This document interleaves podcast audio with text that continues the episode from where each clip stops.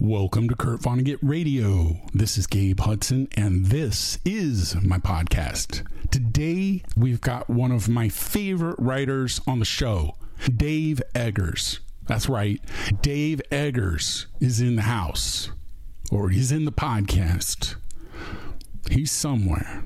Anyway, he has been really a legendary support for so many writers and artists, and I absolutely would include myself in that list.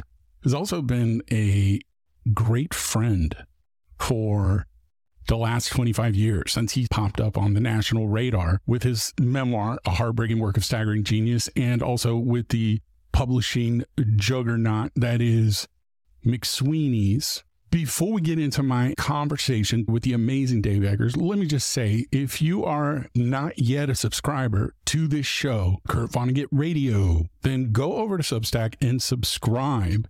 Anyway, this interview is to support Dave's newest novel, The Eyes and the Impossible, which is a novel for all ages, instant New York Times bestseller and it's written in the first person from the perspective of a dog. And if you know how much I love dogs, then you will know it is the highest compliment I could give to a book to say that Dave does incredible honor to the dog spirit. Also, the reading experience is wondrous, amazing, beautiful, hilarious, and somewhat heartbreaking. But we just start talking, and you'll see the conversation goes every which way Anyway, I've included links in the show notes so you can buy it at McSweeney's.net or Bookshop. Now, this interview you're about to hear, I conducted a few days ago. Thank you to Raj and Justin at McSweeney's, and I'm releasing it in two parts. Obviously, today is the first part, and I will promise you this you have never heard Dave Eggers talk like this about these things.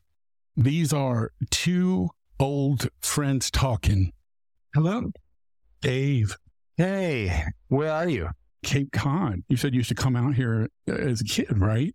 Yeah, every summer. It was always different. There's a ton of sharks here now. Where I live, it's got like a British village green vibe to it. Yeah, that is very Cape Coddy, especially inland Cape Cod.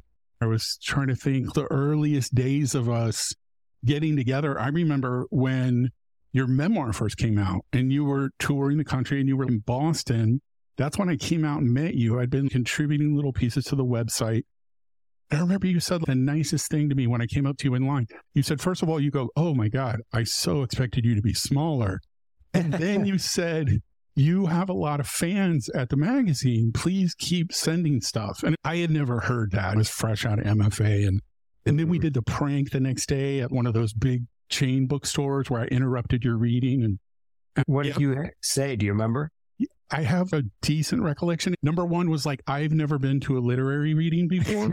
and I'm really loving you and your book, but could you just slow down? It was peak packed in there, hundreds of people, and they were so fuming with rage every time I raised my hand. And you would immediately pause to talk to me. And yeah. then I said, listen, this has been amazing. I love it but I got to go. I didn't know it was going to last this long.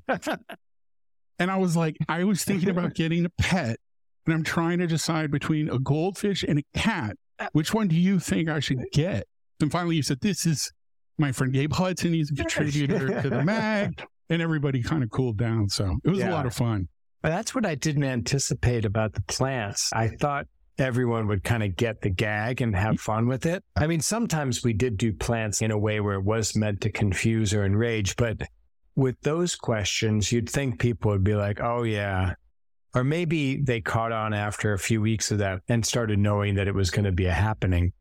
I thought that my history with pranks and stuff yeah. was more obvious, no. but people came with a real earnestness, and I didn't know that because yeah. I just took these events as an opportunity to do weird stuff. And it was a misalignment for a while. And then I think, you know, once I started having exotic answers and stuff, I think people started really catching on. And then there would be people coming to see what would happen. But it was exhausting though. to put I- those together because yeah. it was a wild bon- Bronco ride every time. You just didn't know what was going to happen or how they were going to react or would it work? Would the juggler show up? You know, And I mean, even just as like the plan, I did it again in Austin at the tail end of that first leg of your tour. I loved it so much. And you were so incredibly warm and you seemed really happy to see a fellow person in alignment with you because I felt like the whole world was really uh, obsessed with your book and with you and everything at that time. heady times. You Heady times, beautiful times. I'm so grateful we had those. Are we already doing the podcast, by the way? Yeah, it's recording, but if you Oh. want me to leave anything out, just tell me. No, I no, like- that's fine. So I just yeah. I want to talk about your book, The Eyes and the Impossible. But I also want to ask, how are you doing these days? What's shaken in 2023 in September for you? It's college application season. So around these parts between 826 and Scholar Match and my own teenagers, it's a time. Yeah. And is our summer. So it's beautiful every day. So it's very hard to be doing anything but being outside. This is our best month. It's Yeah. sunny and 75 and we have a few warm nights trying to put the whole summer into one busy month, which is what we do here. Otherwise, sitting here in the McSweeney's offices, and we just a few days ago got the oversized edition of the eyes. So we made an 11 by 17 version. Wow. So it's ludicrous. It's 20 pounds. It's made of wood. Everything is the same, but just gigantic. And so I think we release that news tomorrow. Okay. We're 25 years in now to McSweeney's, and I love it. this is our anniversary year, although we came to that knowledge kind of late. I kept on remembering it and forgetting it. And I'm the only one really that's been here that long. And so I'm the only one to note that math that it was 1998 technically when we started so we're going to celebrate it for the next couple of years it's still my favorite thing is when we get to put people into print like we did you way back when That I was mean, a major turning point in my life. Well, was it an excerpt from Dear Mr. President? Is that I think I sent you. So there was a moment where the New Yorker profiled you and maybe Sean Wilsey and a couple of other people who were working on the mag in their earliest days, I think. I just sent you these short shorts I had been working on. I guess they call them flash fiction now. With Robert Coover, I was finishing my MFA at Brown, and you just accepted it so fast. It was like that day. Because I mean, I was reading the slush Yeah. from Brooklyn and I had no one else to answer to. And so if something struck me, I never like to hesitate because it's if you make it a process, you take out all the fun. right. So everything to me is we got this oversized edition in the office, and today we're going to take a photo of it, and tomorrow we'll announce it. Any waiting is Yeah. to me just torturous. And you might as well be working at a data entry firm Right. in 1950s or something. Like, why bother doing anything that's supposed to be kind of fun if Yep. you make it unfun? Like, let's take this joyful, artistic endeavor and then slap so many process and procedures on it so that we sap it of all of its spontaneity and happiness. And I've been trying to always resist the, I don't know, it's not ever professionalizing the business, but there are parts of the publishing business that are slow moving, so glacial, Oh my God. so Byzantine. I don't know how people put up with it because everyone I know in the business is in it for the right reasons. They could be doing all kinds of other things. They all love books. And it's just that I am a little impatient about that, the glacial part of it. So seeing your stuff, you open an envelope. I remember where I was on my living room floor where I used to open the mail in Brooklyn. I open an envelope. If I see something, then I get so happy and excited that somebody sent us something that I like that I would write you the next day. And then it would go into print that afternoon. Not into print, but I would lay it out that afternoon because I remember at one point I couldn't wait for somebody to send me the digital file. I wanted to see it so badly that I retyped it. And I could have waited a day, but I retyped it so I could lay it out in Quark in our template Yep. and now I'm sitting here. You were talking to Justin, who's a designer with us, and he's been in the family about 15 years. He used to run the Wow. pirate store across the street. He was an intern before that. And then there's another designer, Annie Dills here, who has that same sort of much younger, just enthusiasm. She's just really excited. And I think if you're going to forego a more, I don't know, a different kind of career, maybe sometimes a more luc- lucrative business than literary magazines, then you should be able to exult in the Mayhem or joy. mayhem or delight and what if we did this and nobody's ever done that so Yep. let's do it that kind of thing I remember sending in an email because for a while it was like we would all send in an email, Dear McSweeney, something, something. And then I guess it was you or somebody else was editing, would collate, pick them for the week, and then post them. And that was a major moment for all of us each week to see, did our letter get in, et cetera, et cetera. But this was a unique signal for Generation X, right? We had all been living in our own little pockets around the country. Maybe the most we knew about our fellow people was the real world, MTV. and then McSweeney's emerges, and it is so different from every literary journal out there. It is so gorgeous, so funny, so witty, all the things. It was just like, God dang, thank you. Thank you that this is here because we were all coming of age and, and your first book came out with that. And I think you were carrying issue number four around, promoting it as you were promoting your book. And it was profound. In fact, I was just corresponding with Samantha Hunt.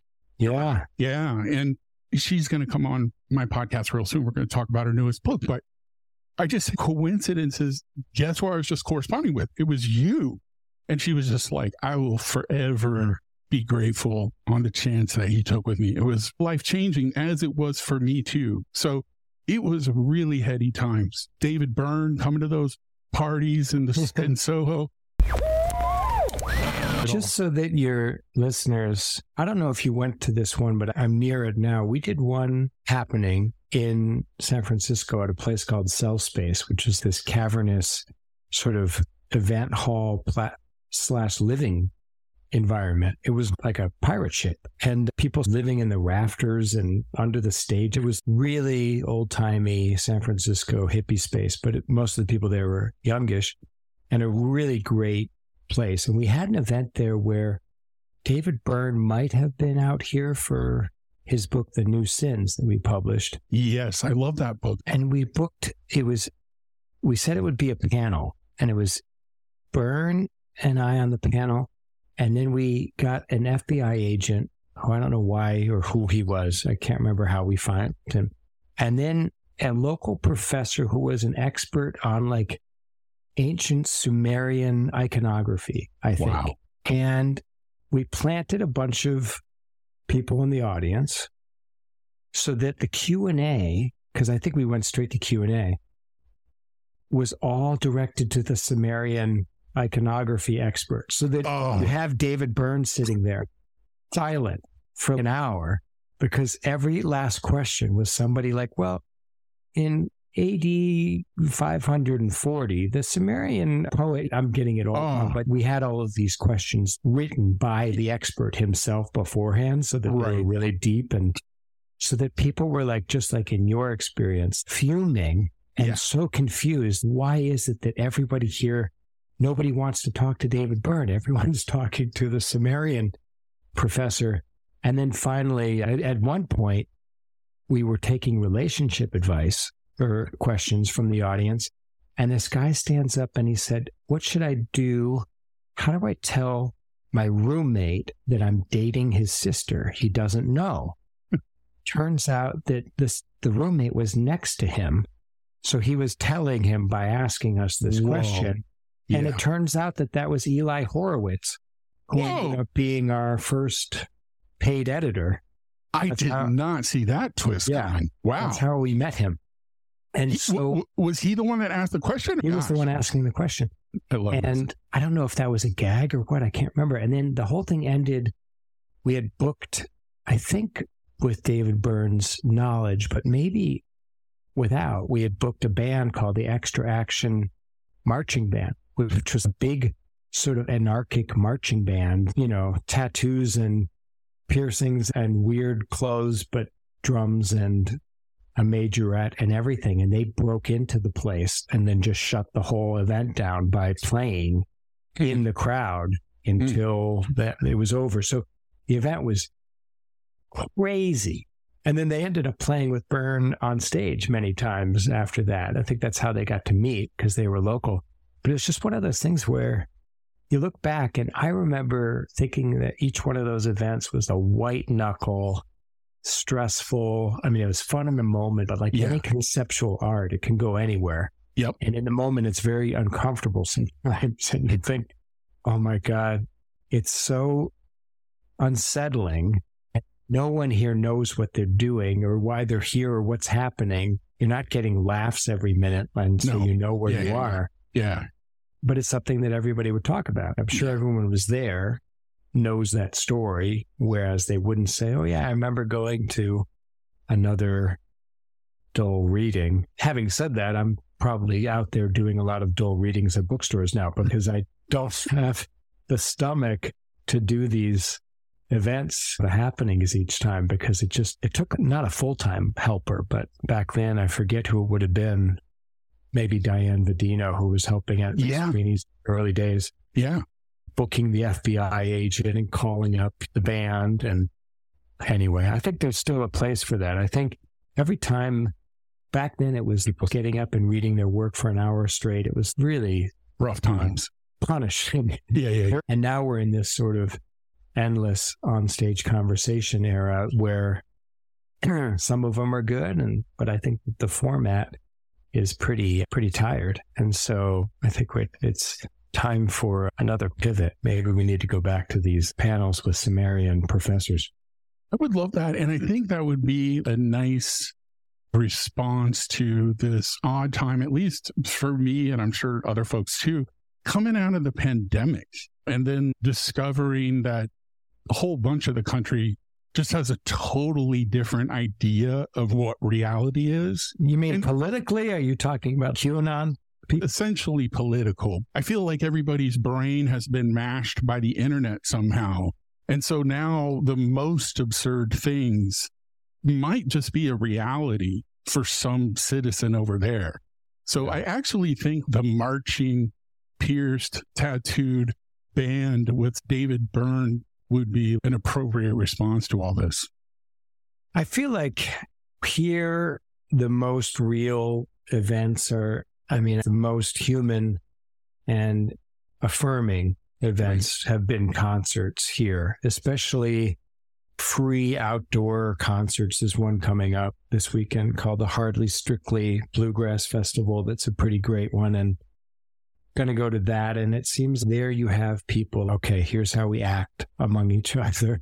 I haven't been to any shows where they're throwing stuff at people on stage, which shows how odd we've become. But otherwise, that's to me the evidence okay, okay, here we are. We're communal people. We like to gather. We can share an experience and be civil and happy to be around each other. Be in the grass. Put your yeah. hands and feet in grass and be in the nature. Yeah, there's a festival here called Stern Grove. I don't know if you've ever heard of it. Uh-uh. It's in a eucalyptus forest by nice. the ocean here in San Francisco, and it's free. And there you see the cross section of the real San Francisco, where old hippies and young hippies and just everybody in between, but it's free and it's not known by everybody. The newest right. transplant who lives in a tech bubble is not going to be at this thing necessarily. It's yeah. going to be old time people that like to get out. And so if you ever really want to see the most San Francisco, San Francisco thing, it's the Stern Grove Festival. I'm putting that you know, on my bucket list. Sincerely. Yeah, everything that you hear about San Francisco is there's they some are, of it that's they are maligning it right now. Well, I will say this: I passed a, a guy uh, on the street earlier today that was catatonic from fentanyl and at any given time, at least 100 such people on the street. There are right now. I could go yeah. out to the Tenderloin and find 100 people. And I do not understand how we've come to a place as a species where we can pass them all by right. and say that's their business to die on the street in the most rational and humane and empathetic society, that there would be an ambulance rushing to get that person to a hospital because they are near death. Because there's people dying every day from fentanyl. Absolutely. So if you're taking fentanyl that you buy on the street in San Francisco in September of 2023, chances are it's a deadly form of fentanyl, deadlier than even regular fentanyl. So we know that person is possibly near death. So he's being poisoned. So why wouldn't an ambulance grab that human and say, We're taking you to the hospital. We're going to save your life because you're worth saving. Instead, the cops go by, ambulance goes by. We think it's their right to do it. We overthink it to the point where we are allowing hundreds to die on the street every year. And it's, it's That's heartbreaking. Uh, it's, it's, it's very, there are some aspects of cities like this that are so maddening where you allow such pretzel logic to creep in right. where you just don't do the human thing and so it's hard sometimes to just to live here and be like well what do i do do i have to put this person in my car myself right and drive right. them to a hospital so that we can do the right thing because all the services, all the agencies, all the hospitals are not. I was just talking to Merve Emre about her most recent piece in the New Yorker about mom rage, and we were just expressing our concern about children. And she was talking about how we model our behavior and communication for children. So there's something so devastating about the scenario you just described and adults and people driving by and kids are then ingesting that behavioral trait and it just i worry about well, here's an example. I used to have a car that always needed its tire i had a yeah. slow leak so it got a regular flat right? Yeah. i got really good at changing tires. And so over the years my kids and i we've stopped and helped people change their tire. And so everybody will do that. Oh my right. god. Got car trouble? I'm, I'm pretty good. I can jump. I gave somebody my jumper cables the other day and we're all doing that, but we right. won't help the person not die on the street. And it's just, if, you know, talk about Vonnegut, this was the kind right. of the thing that he would really just illustrate or illuminate or maybe dramatize in a perfect way to just say, how do we get to that spot where it's okay to bomb Dresden for right. example, right. and bomb in the process a lot of our own soldiers, but also thousands of civilians in this beautiful city, et cetera. Right. How do we get to this place where we'll stop and change somebody's tire, but we won't stop to put the dying person in our car and rush them to the hospital?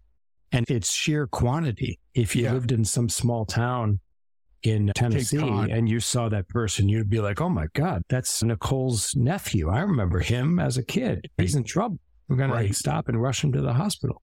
But we go by because there's 200 such people in one neighborhood in the city here. We walk right by it. Vonnegut was obsessed with the idea, and I know you know this because I have always known that you love him too. You actually wrote a really great piece about him for an anthology that Salon put out. I met him. You met him. Well, can you met tell me about twice? That? What? in in New York, his his Holy wife shit. Jill Krementz yeah, yeah. reached out and she was a photographer. So she right. did a photo thing of me in Central Park. Wow. And she said, Oh, you got to come over. And it was a lunch, I think, in their house, in uh, 20s, I think it was. I'm dying. I love it. Side in the 20s. And it was me. This was like 90, no, 2002. And it was yeah. me and Colson Whitehead and think John Leonard, and then there was a jazz writer, and then Vonnegut and Jill.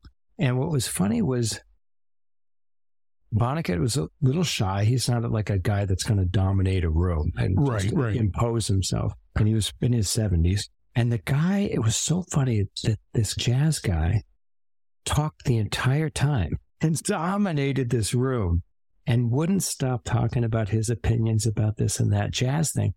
And I don't think Vonnegut more got more than six words in the whole Whoa. time.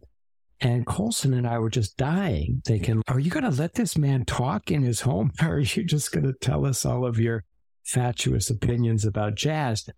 And so that was that. But he was couldn't have been nicer. And yeah, then a yeah. few months later, Jill arranged a lunch. So I got to just eat with Kurt. And he was full of advice and do you remember any of his and, advice? I'm just curious. Well, he was actually trying to, because we had already started 826 Valencia and right.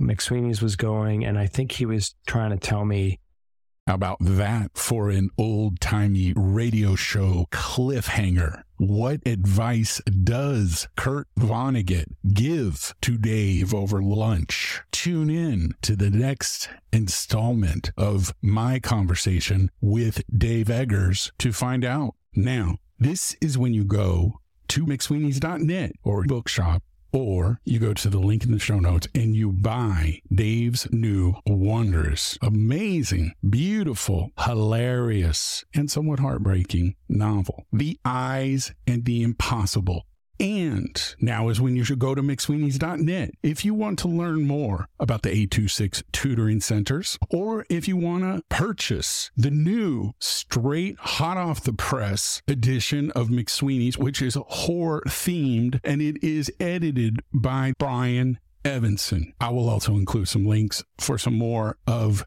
Dave's books that you can buy if you want to support the show and sign up for the newsletter and the podcast Kurt Vonnegut Radio. Go to Substack and sign up.